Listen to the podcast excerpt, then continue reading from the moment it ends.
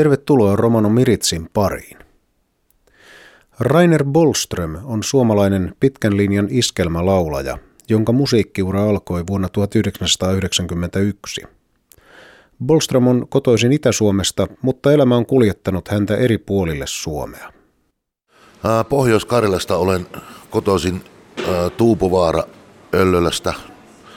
Sen jälkeen asuttiin vähän aikaa Joisuussa ja siitä Mikkeli maalaiskuntaa ja pikkuhiljaa sieltä sitten muutettiin Mikkeliin ja siellä mä sitten on asunut noin 35 vuotta ja 91 mä aloitin musiikkihommat Mikkelissä sattuman kautta, koulukaverin kautta.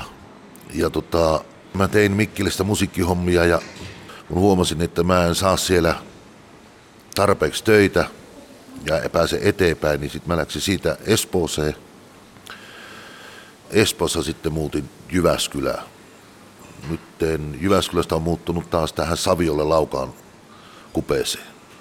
Aika pitkä kierros. Siinä on tullut maakunta, jos toinenkin nähty. No joo, on tullut ja tota, se oli vi- vikaliike mulla muuttaa Espooseen, kun tota, sieltä tuli älyttömät matkat, kun mulla keikat tuli kuitenkin Itä-Suomessa, Pohjois-Karjalassa tai Kuopion sivuilla, niin, niin tota, oli pitkät matkat oli keikoille ja kuitenkin osa tätä hommaa on just tämä autossa oleminen, niin halusin vähentää sitä ja muutin sitten Jyväskylään. Minkälaisia lapsuusmuistoja nousee ensimmäisenä mieleen? Minkälainen sinun aivan se parhainen elämänvaiheesi oli? Mä oon, mä oon syntynyt hevosmiesten sukuun ja tota, mun isä ja sen isä ja, ja sitten taas äitin puolta sen isä on kaikki hevosmiehiä ollut ja niillä aina ollut juoksijoita. Ei mitään semmoisia tavallisia tallajia, että ihan, ihan kohuhevosia ollut. Ja sitä kautta sitten mullekin on siunantunut hiukan sitä hevossilmää ja, ja pojalleni Henrille myös minun kautta sitä hommaa. Ja, ja, ja sillä tavalla se on mennyt vaan, että suvuttainhan ne hevosetkin on, saati sitten me ihmiset. Niin, Henri poikasi eli Henri Bolström on tosiaan tunnettu raviohjastaja ja hänellä on valtava määrä lähtö- ja ammattiohjastaja. Vieläkö sinun elämääsi nämä hevoshommat kuuluvat? Joo, mulla on yksi, yksi hevonen vielä, että mä oon vähentänyt ne pois. Ja jos mun poika olisi vähän vaaleampi tukaltaa ja toinen, toisenlainen sukunimeltään, niin uskaltaisin väittää semmoisia asioita, että se olisi viiden parhaan joukossa Suomessa ajajana, mutta kun se on vähemmistöä, niin aina vähän katsotaan, onko luottamus aina ollut sen syynä vai mikä siinä on, mutta kaikki ne, ketkä on käyttänyt poikani ajotehtäviä, taikka minua on sitten lauluhommissa käyttänyt, niin kyllä ne on jatkunut sitten ja kun luotetaan ja annetaan mahdollisuus, niin oli se sitten minkälainen ihminen tahansa, niin kyllä se arvo antaa sille. Näin siis laulaja Rainer Bolström. Bolström viettää siis tänä vuonna 30-vuotis taiteilijajuhlaansa. Mutta mistä kaikki alkoi? Kuuluiko laulu jo hänen lapsuuteensa? Kuului. Ja tota, musiikki yleensä kuului aina minun ja koulussa jo opettajat sitten laittoi minut kevätjuhlia aina laulamaan ja pikkuhiljaa sitten vartuin vanhemmaksi ja rupesin kiertämään tanssilavoja poikaremmissä ja tyttöremmissä. Sitten meitä oli aina iso lössi, meitä oli toistakymmentä tyttöä ja poikaa ja kierrettiin samoja tanssipaikkoja. Ja sitten rohkaistuin ja kun kaikki tönivät, että no mene nyt Raikku laulamaan pari tangoa tai jotain muuta. Ja monet Satu ja Systeemi ja Paulo Koivuniemi, Esko Rahkonen, nämä tuli tutuksi ja silloiset laulajat ja sitä kautta se oma otteeni sitten varmistui tähän hommaan ja 91 sitten niin läksin tota, uutta vuotta juhlimaan, tai se oli 90, kun kääntyi 91. Läksin uutta vuotta juhlimaan ja, ja koulukaverini, jolla oli orkesteri siihen aikaan, niin sen laulaja oli estynyt tulemasta paikalle ja pyyti sitten minua kaksi tuntia laulamaan siinä, että saivat illa onnistua. Siitä se lähti pikkuhiljaa. Minkälaista se iskelmäartistin, iskelmälaulajan työ oli siellä 90-luvulla? Elettiin nousukauden loppua ja sitten alkoi aikamoinen talouslama. Minkälaisia vuosia nuo olivat?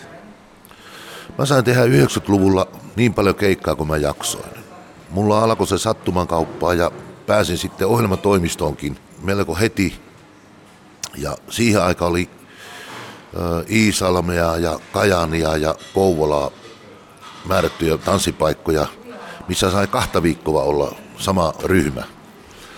Ja me tehtiin älytön määrä keikkoja, se mitä jaksettiin aina tehdä ja mä olin monta viikkoa aina kotota pois ja lapset oli pieniä ja mut kun tykkäsin siitä hommasta ja palautteesta mitä mä sain, niin mä jatkoin sit sitä hommaa.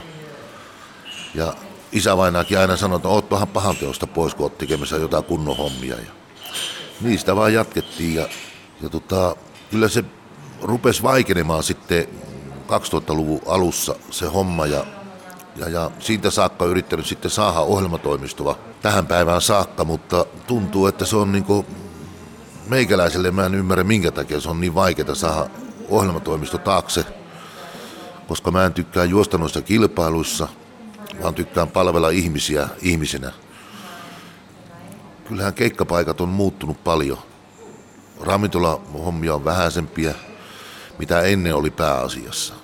Mä lavoja käydään jonkun verran ja noin kahdeksan keikkaa kuukaudessa mä heittelen. Tosiaan vuosituhannen taitteessa iskelmämusiikki koki jälleen ison murroksen. Nuoren polven artistit, kuten Anna Eriksson ja Laura Voutilainen, ammensivat aika paljon vaikutteita popmusiikista ja myös tanssikansan kulutustottumukset muuttuivat ja valtaosa näistä vanhoista tanssiravintoloista on tosiaan lopettanut tai sitten jättänyt sen tanssipuolen pois kokonaan. Mikä siihen johti? Sinä näet sen sieltä tanssittajan paikalta, niin Miksi tämä muutos sinun käsityksen mukaan tapahtui? No ravintolat rupes kuolemaan pikkuhiljaa verotuksien takia. Ja sitten toinen homma, niin ihmiset tähän päivään saakka, jos ne tulee johonkin tanssipaikkaan, niin monesti ne ei käytä rahaa.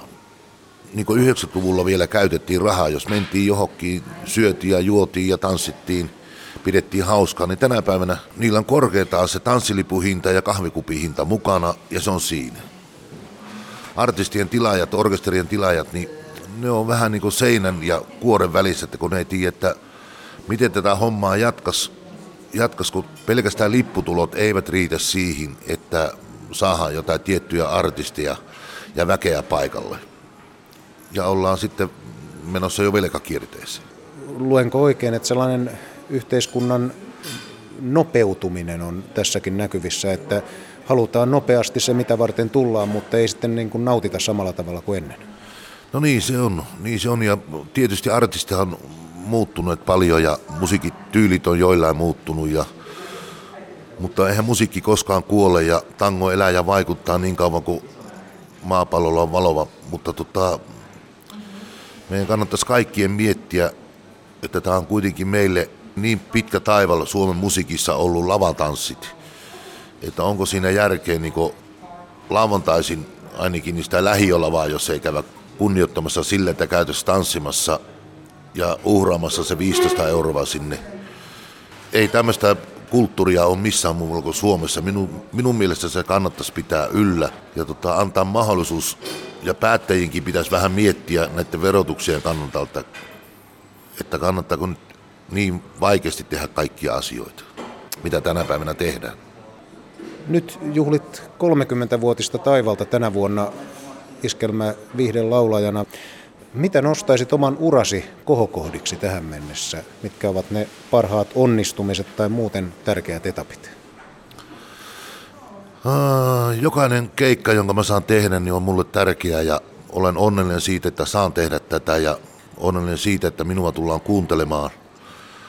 94-95 me tehtiin ensimmäinen sinkku Koivumiehen Eskon kanssa ja Eskoa kunnioitan ja kiitän siitä, että antoi mulle mahdollisuuden ja me tehtiin neljä vai viisi pitkäsoittolevyä ja se auttoi minua tähän hommaan ja aukos silmiä tähän asiaan, miten tätä pitäisi tehdä ja, Ja matkan varrella sitten on paljon saanut hyviä ystäviä ja kavereita, jotka auttanut taas tietyissä asioissa eteenpäin. Ja tätä hommaa vaan täytyy tehdä, olkoon sitten tumma taikka vaaleja, niin hyvinä kuin huononakin hetkinä.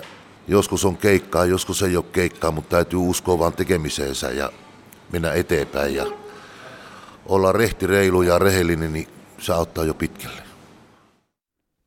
Näin siis totesi 30-vuotis taiteilijajuhlaansa tänä vuonna viettävä iskelmälaulaja Rainer Bolström. Seuraavaksi romanikielisiä uutisia. Kerromme, että romanipäivää juhlittiin somessa ja että Anette Åkerlund aloitti Helsingin yliopiston romanikielen ja kulttuurin opettajana. Kansainvälistä romanipäivää vietettiin toissa viikolla 8. huhtikuuta.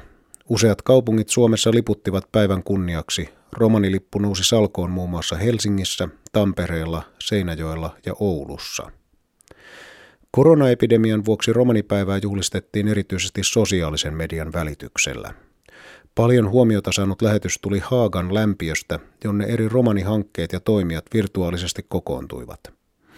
Ohjelmassa kuultiin muun muassa tervehdyksiä eri puolilta Suomea, tietoa romanien historiasta ja musiikkiesityksiä. Helsinkiläinen Anette Åkerlund on valittu Helsingin yliopiston romanikielen ja kulttuurin opettajaksi. Hän aloitti työtehtävässä helmikuun alussa virkaa pitkään hoitaneen Henry Hedmanin jäätyä eläkkeelle. Åkerlund kertoo, että työ on tuntunut mielekkäältä ja omalta. Vuonna 1982 syntynyt Åkerlund on valmistunut musiikin maisteriksi Sibelius Akatemian kansanmusiikin aineryhmästä. Flamenco-laulua ja tanssia hän on opiskellut Sevillassa Esperanza Fernandesin flamenkokoulun laululinjalla ja Barcelonassa Esmusin kor- musiikkikorkeakoulun flamenkolinjalla. Yliopistoopettajan tehtävän ohessa Åkerlund toimii musiikin alan esiintyvänä taiteilijana ja opettaa flamenkotanssia ja laulua Helsingin Ullanlinnassa sijaitsevassa flamenkostudiossaan. Uutiset romanikielellä lukee Walfrid Åkerlund. Tsihko diives saarenge. Akadiivesko nevipi ahena. Kaalengo internationalo diives rikkade aro internet. Anette Åkerlund pyrjudas romani chimp ta kulttuuresko sikipaaro baro forosko universiteettos. Internationalo romanengo diives rikkade duikurko paalal akatsonesko ohtato diives. Sas puut fintiko temesko foori kai tsunde apre kaalengo flaaka diivesko pattimeske, jakke staudas aro baroforos Tampereesko, Seinäjoesko ta Oulusko foori. Koronaepidemiako kaal romanengo diives rikkade akabere genom sosiaaliko media. Puut komuja digne programmosso diine auri haakako duitujatta kai frolaaka kaalengo buttiako tseribos samlade ittiä. Aro programos komuja rakkade so frolaaka fintikot haanengo komujenge kunjula. Doi ahtas jäänipa kaalengo historiatta – doi ame kunjam niina tsihkot jampipa. Paroforosko anette okerlundhin velkade aro baro forosko universiteetosko romani chimpakota kulttuuresko sikibos kiireske. Joi pyridas lako buttia aro miritsako jones. Okerlund rakkila te doua buttiahin ahtas lako jintatahorto lohano saaka. Åkerlund hin skoolimme aro Sibelius Akatemiatta musiikesko maisteriake.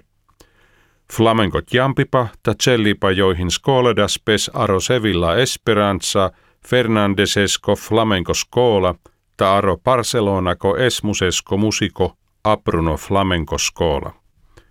Universiteetosko sikibosko buttiako tiliboske, joi Tserela Niina artistiko musikesko programmi – joi sikila flamenco cellipatat jampipa arolako baro forosko ullan linnasko flamenco studio. Sarolatso tumenge ahen deulea.